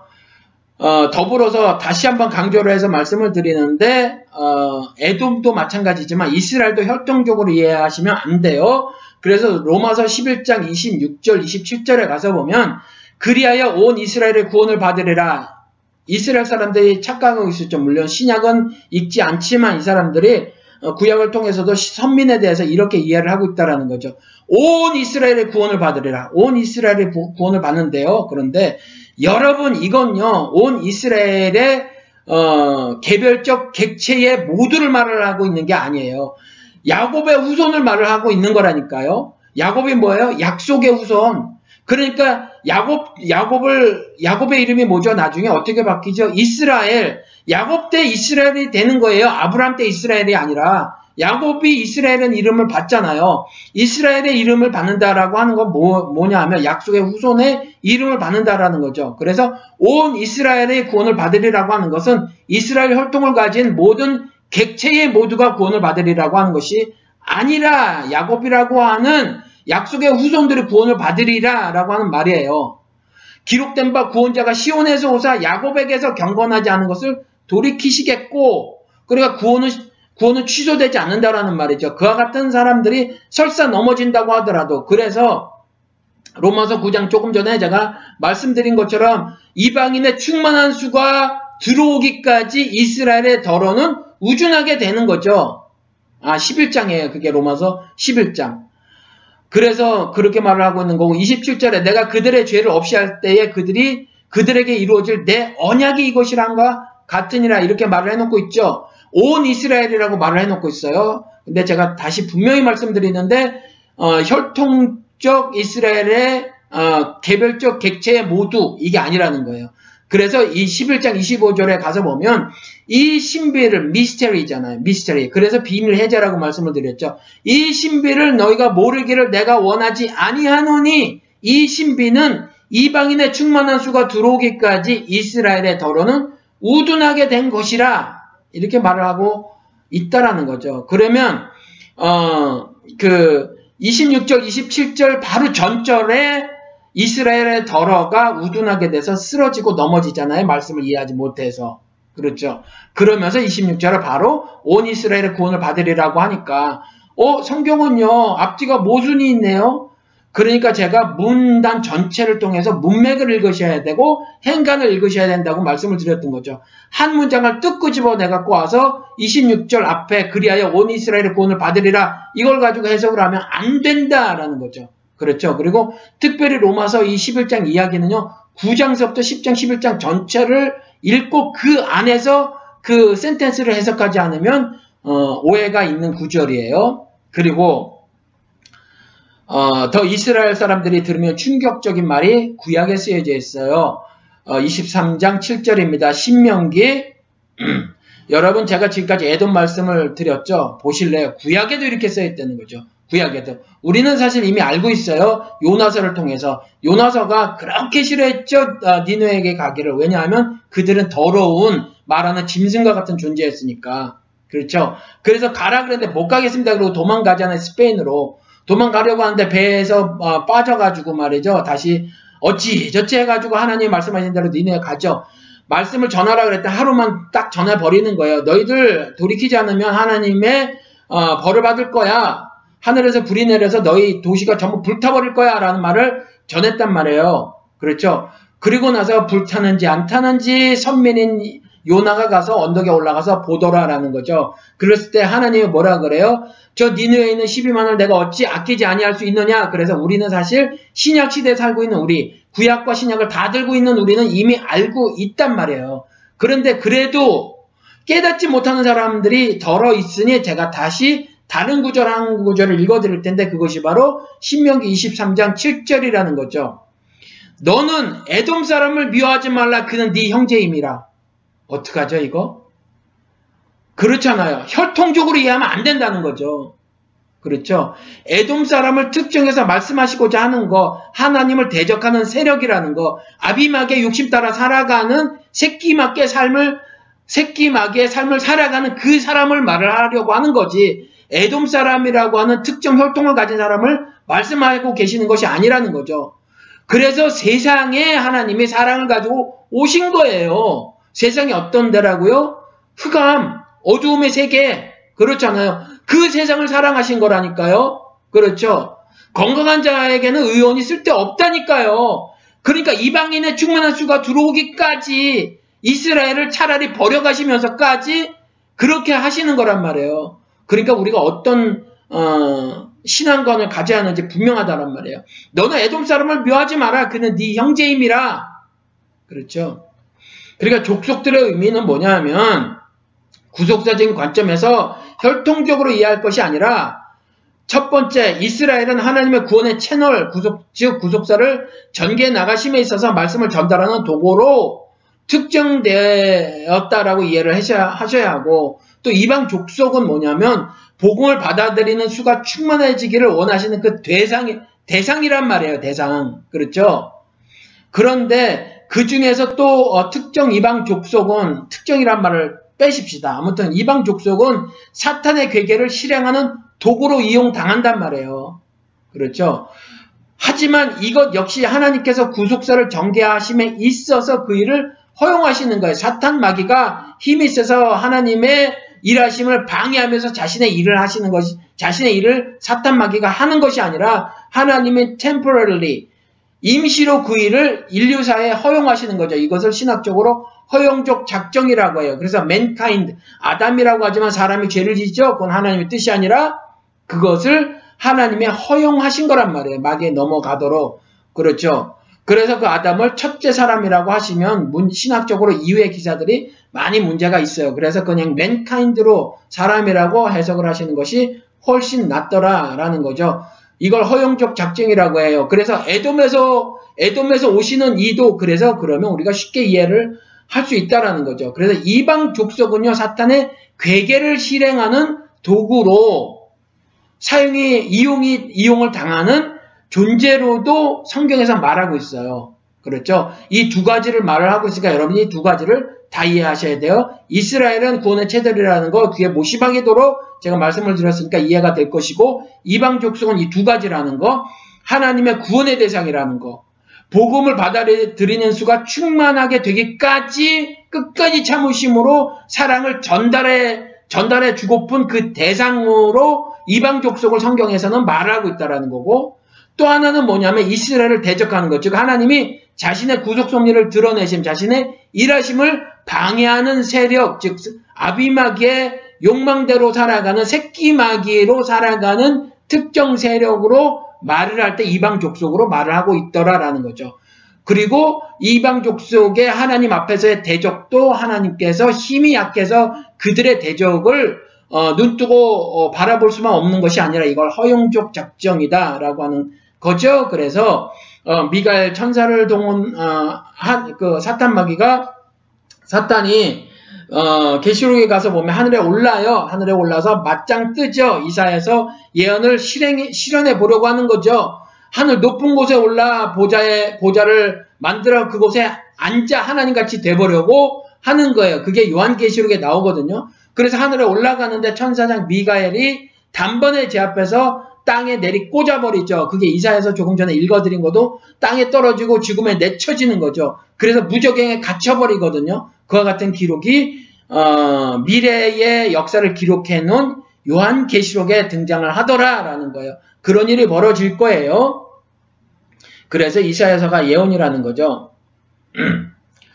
아 오늘도 말씀이 길어지는데 어째 좋은지 모르겠네요. 조금 더 해야 되는데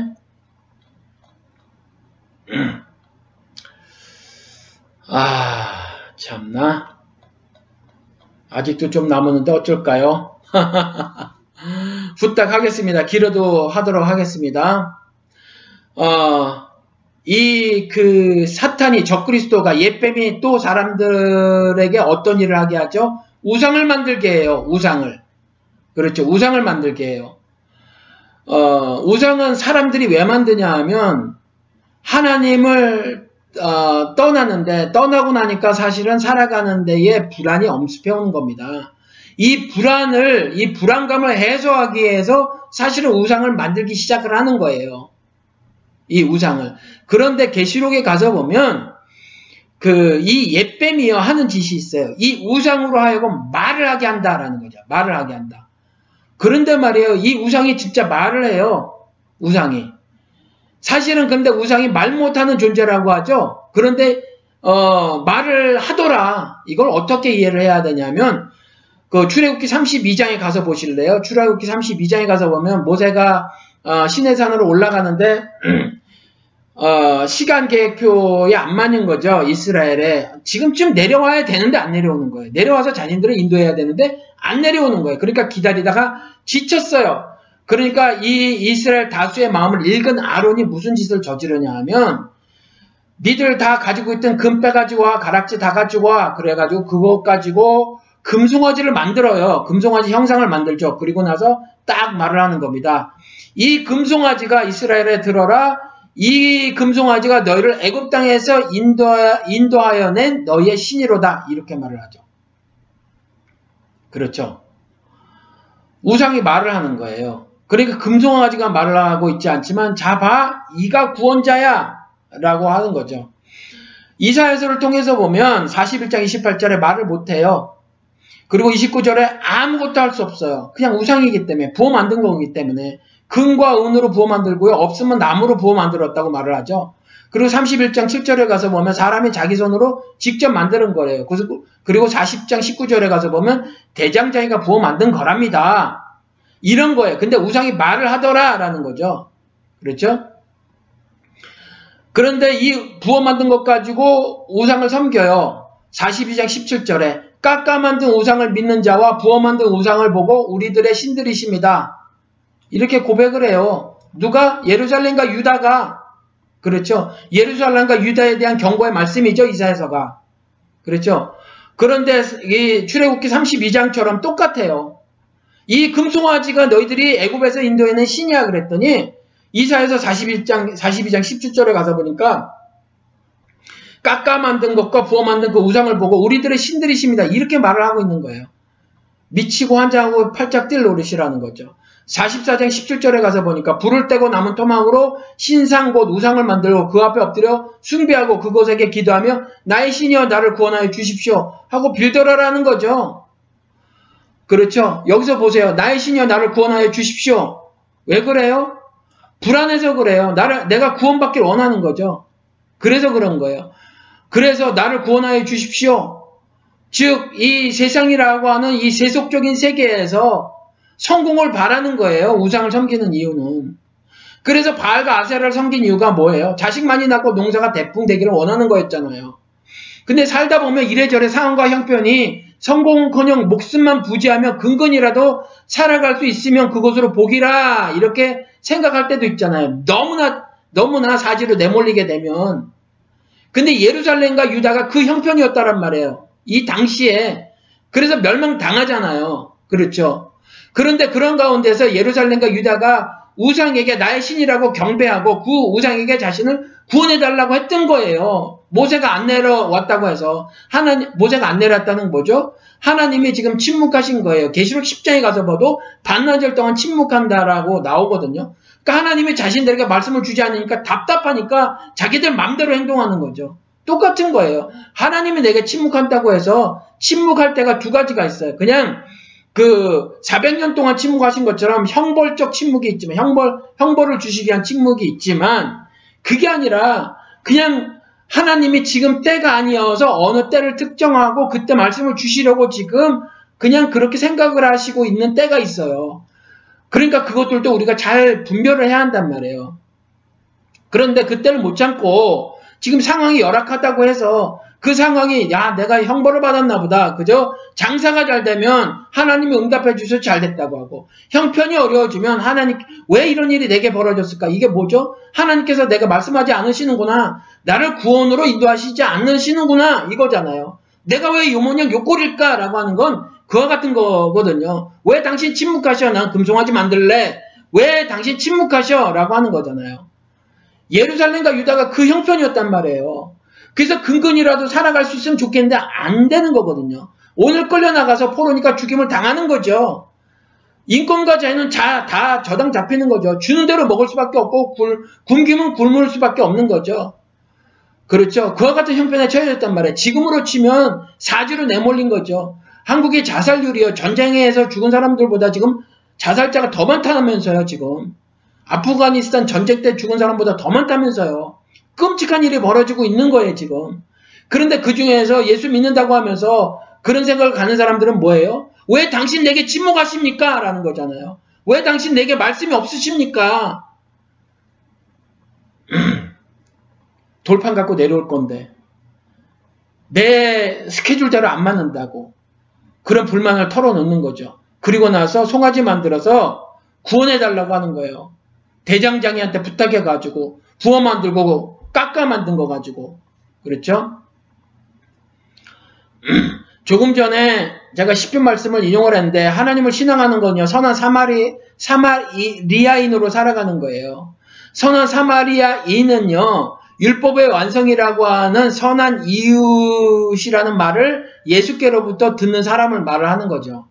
그렇죠. 그렇게 살아가야 함을 말씀을 드린 거예요. 10편 말씀 제가 다시 읽어드릴게요. 가난한 자와 고아를 위하여 판단하며 곤란한 자와 빈곤한 자에게 공의를 베풀지며 가난한 자와 궁핍한 자를 구원하여 악인들의 손에서 건질지니라 하시는지라 내가 말하기를 너희는 신들이며 다 지주자의 아들들이니라 2016년을 사시면서 이어갔던 불의와 왜곡의 인생들을 보면 이 불의와 왜곡된 인생 어, 삶을 살 수밖에 없는 그 악의 고리를 끊어내도록 살아가는 사람들이 지존자의 아들들이다. 그것이 선한 사나, 사마리아인의 삶을 사는 율법의 완성의 삶을 사는 것이다. 라는 거예요.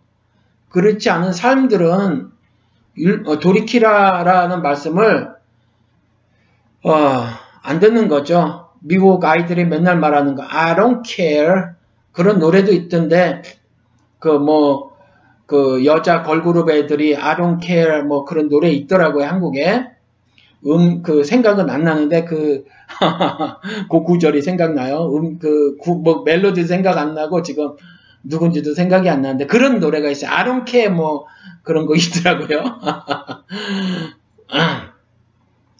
근데 이러한 때에 예루살렘과 유다가 어떻게 살았냐면 그렇게 살아야 되는데 그렇게 살지 않고 오히려 그 반대로 살았단 말이에요. 반대로. 그래서 오히려 흑암의 세상에서 세상 임금들의 말에 복종하면서 살았다니까요. 상황이 좀 힘들다고 해서 좀 힘들진 않았겠죠.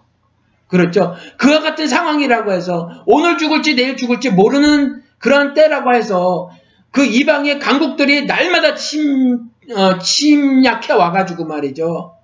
날마다 우리가 사는 동네 마을에 다 불이나 지르고 말이죠. 포로나 잡아가고 막 그리고 집단적으로 막 그 강간을 해버리고 그래서 사마리아라는 지역이 그런 지역이라고 했잖아요. 그 아수르가 그, 그 제국이었으니까 그 인근에 있던 그 사람들을 그쪽으로 이주시켜서 살게 하고 거기서 혈통 없애버리겠다고 하면서 이스라엘 사람들 다 집단적으로 강간하게 해가지고 어, 태어난 그, 그 섞인 사람들, 그 사람들 살던 지역을 사마리아라고 했고 이스라엘 사람들이 사마리아인들을 자신의 혈통으로 쳐주지 않더라라는 거잖아요.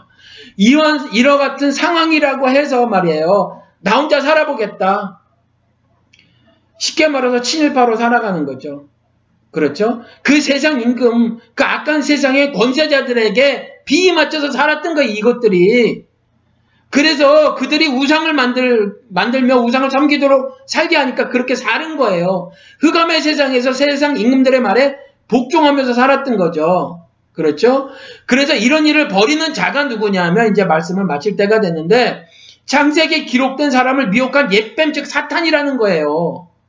여러분. 그래서 이사에서 1장을 보면 사실 이사에서 전체를 읽을 수가 있는데 읽어드려 볼게요. 3절, 4절. 이스라엘은 알지 못하고 나의 백성은 깨닫지 못하는구나. 이사에서를 통해서 하나님께서 어, 장탄식을 늘어놓으시는 거죠. 슬프다 죄지은 민족, 허물이 많은 백성, 흉악한 종자, 타락한 자식들, 너희가 주님을 버렸구나. 이스라엘의 거룩하신 분을 업신여겨서 등을 돌리고 말았구나. 그리고 주님을 버렸더니 7절에 너희의 땅이 황폐해지고 너희의 성읍들이 송두리째 불탔으며 너희의 농토에서 난 것을 너희가 보는 앞에서 이방 사람들이 약탈해 갔다.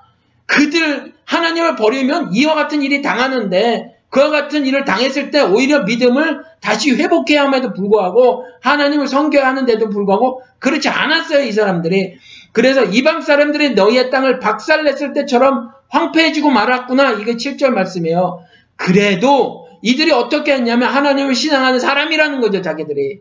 하나님의 백성이라는 거죠. 그래서 제사를 드렸어. 근데 문제는 뭐냐면 믿음을 가지고 제사를 드린 게 아니라니까요. 습관으로 들었어요. 습관으로. 그래서 11절서부터 15절까지 여러분들 교회를 습관처럼 가시면 안 돼요. 결코. 그렇죠? 주님께서 말씀하신다. 무엇하러 나에게 이 많은 재물을 바치느냐? 나는 이제 수장의 번제물과 살진 짐승의 기름기가 지겹고 나는 이제 숫송아지와 어린 양의 숫 염소의 피도 싫다. 너희가 나의 앞에 보이러 오지만 누가 너희에게 그것을 요구하였느냐? 나의 뜰만 밟을 뿐이다. 다시는 헛된 재물을 가져오지 말아라. 다 쓸모없는 것들을 분양하는 것도 나에게는 역겹고 다 쓸모없는 것들이다. 분양하는 것도 나에게는 역겹고 초하루와 안식일과 대회로 모이는 것도 참을 수 없으며 거룩한 집회를 열어놓고 못된 짓도 함께하는 것을 내가 더 이상 견딜 수가 없다. 나는 정말로 너희의 초하루 행사와 정한 절기들이 싫다. 그것들은 오히려 나에게 짐이 될 뿐이다. 그것들을 짊어지기에는 내가 너무 지쳤다. 사람들을 보고 지쳤다라는 거예요. 자신들이 어, 하나님의 백성이라고 자처하는 그 사람들 보기에 지쳤다는 거 하나님이 장탄식을 늘어놓으시는 거죠. 15절 정말 무시무시한 말씀 하시는 거 이렇게 하, 말씀을 하시고도 너희가 팔을 벌리고 기도한다고 할지라도 나는 거들떠보지도 않겠다. 너희가 아무리 많이 기도를 한다고 하여도 나는 듣지 않겠다. 왜? 너희의 손에는 피가 가득할 뿐이기 때문이다. 라는 거죠. 그렇죠. 그러니까 이스라엘 아 그 이사야서 1장을 보면 현재 우리의 모습을 진단해 낼 수 있어요. 말씀 가지고 진단하는 것을 어, 영안을 떠서 세상을 읽어내가는 거란 말이에요. 그렇죠? 우리를 돌아보시자고요. 손에 피를 가득 묻히고 제사를 드리는 것이 모두 헛될 뿐이라잖아요. 그러니까 이와 같은 세상에 살면서 침묵으로 악의 창거를 눈뜨고 보고 눈뜨고 보고 있는 것은 그 악에 동참하는 거라니까요. 내 손에 피를 묻히는 거예요. 내 손에 피를 묻힌 채로 여러분들이 제사를 백날 첫날 드려봐요. 대로 모이고서 성회로 모여봐요. 아무리 여러 절기들 부활절 절기를 비롯해서 절기 행사를 치른다고 해봐요. 연합 예배를 드린다고 해봐요. 모두 헛될 뿐이며 여러분들이 그때에 기도한다고 하더라도 하나님께서 거들떠보지도 않으실 거란 말이에요. 그리고 아무리 많은 양떼기로 기도를 한다고 하여도 하나님께서 듣지 아니하겠다라고 말씀하셨다라는 거예요. 그러니까 신자는요 옳은 일을 해야 돼요. 창세기 4장 1절부터 7절까지 가인이 벌을 왜 받았어요? 문 앞에 죄가 엎드려 있는데 그 죄를 너가 다스려야 한다래잖아요. 그게 영어에는 있어요. If you do what is right. 네가 옳은 일을 했다라면 이렇게 말하고 있다니까 7절에 If you do what is right. 네가 옳은 일을 했다면 네가 바, 너와 네 제사가 받아들여지지 아니하였겠느냐 이렇게 말을 말을 창세기에도 하고 있단 말이에요. 가인과 아벨 기사에서 그러니까 옳은 일을 해야만 해요. 침묵으로 일관하는 건 안 된다니까요. 침묵으로 하면 우리 손에 더러운 피를 묻히는 거예요. 악한 피를 묻히는 거라니까요. 그리고 백날 제사를 드려야 무슨 소용이 있냔 말이에요. 그래서 16절에 그렇게 놓고 있는 거예요. 너희는 씻어라. 너희는 씻어라. 그 더러운 피 묻힌 너희의 너희의 마음을 씻어라라는 거죠. 스스로 정결하게 하여라. 우리는 자유의지가 있어서 말씀 가지고 이와 같은 일을 할 수 있어요, 우리가. 내가 보는 앞에서 너희 악한 행실을 버려라. 악한 일을 그치고 옳은 일을 하는 것을 배워라. 정의를 찾아라. 억압받는 사람을 도와주어라. 고아의 송사를 변화해 주고 과부의 송사를 변론하여 주어라. 구약 시대, 아, 시편 말씀도 동일하잖아요. 전능자의 아들들로 사는 거. 그렇죠. 이렇게 살으라는 거죠. 설령 지도자들이 악할지라도 그러라는 거죠. 그래서 23절에 너희 지도자들은 주님께 반역하는 자들이요. 도둑의 짝이다. 모두들 뇌물이나 좋아하고 보수나 계산하면서 쫓아다니고 고아의 성사를 변화해 주지도 않고 과부의 하소연점은 기전으로 흘리는구나. 이렇게 말을 하고 있잖아요. 그래서 지도자들이 이와 같이 악할지라도 우리가 하나님께로 하나님께 드리는 제사가 바, 아, 받아들여지려면 예배라고 하는 마땅히 드려야 영적 제사가 받아들여지려면 그리고 그 제사와 함께 내가 받아들여지려면 if you do what is right 네가 옳은 일을 했다라면 받아들여지지 않겠느냐라고 한 것처럼 우리가 옳은 일을 해야 한다란 말이에요. 그렇죠? 그래서 옳은 일을 하는 것을 배워라 정의를 찾아라 이렇게 말씀하고 계시는 거예요. 그렇죠? 그래서 이사야를 통한 예언의 핵심이 뭐냐 하면 27절에 시온은 정의로 구속함을 받고 회개한 백성은 공의로 구속함을 받을 것이다. 우리 지금까지 말해요. 이걸 너무 외면하고 살았다니까요. 무슨 복을 받게요. 로마서 3장 구원받았다는 게 뭐예요? 의롭게 되었다라는 거라니까요. 의롭게 되었다는 거. 그래서 시온, 시온은 정의로 구원을 받는 것이고 회개한 백성은 공의로 구속함을 받는 거라잖아요. 이게 이사야를 통한 예언의 핵심이에요. 1장 27절. 그렇죠? 그런데 우리는요, 이 righteousness라고 하는 거, justice라고 하는 거, 이게 성경의 핵심인데, 핵심 키월드인데, 핵심 단어인데, 이것은 깡그리 무시하고 지금까지 무슨 복을, 무슨 복을 그렇게 달라고 하고 인생을 살았냔 말이에요. 그렇죠?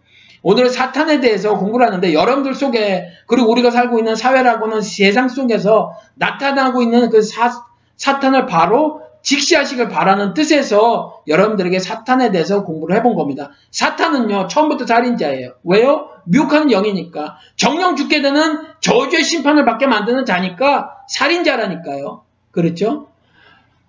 그래서 사탄에 대해서 어, 마지막으로 정리하고 말씀을 마치도록 하겠습니다. 사탄은요 미혹하는 자예요. 그래서 하나님같이 선악을 알게 된다고 하며 선악 문제를 스스로 해결할 수 있을 것처럼 꾀는 자예요. 못합니다. 절대로 못해요. 그리고 두 번째 하나님의 정의와 공의는 외면하고 천하만국의 영광을 얻고 살려며 꾀는 자예요. 그래서 정의와 공의 대신에 우상을 만들어 그 말 못하는 우상에게 자신의 삶을 맡기며 살도록 꾀는 자라는 거죠.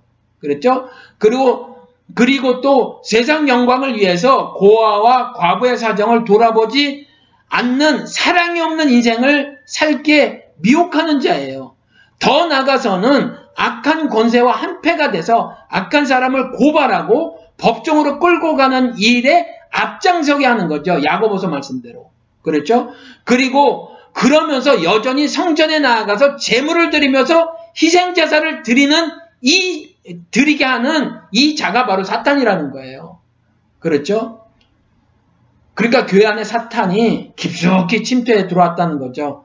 요한보, 요한계시록 2장 3장에 보면 그 모습이 아주 구체적으로 그려져 있어요. 이것이 사탄의 실체라는 말입니다. 오늘은 사탄에 대해서 공부를 했고요. 어, 다음 시간에는 하나님의 구원하심과 어, 사탄의 미혹에 넘어가서 돌이키지 않는 자들이 받을 심판에 대해서 어, 공부를 하고 이사야서를 통해서 공부를 하고 이사야 총정리는 마치도록 하겠습니다.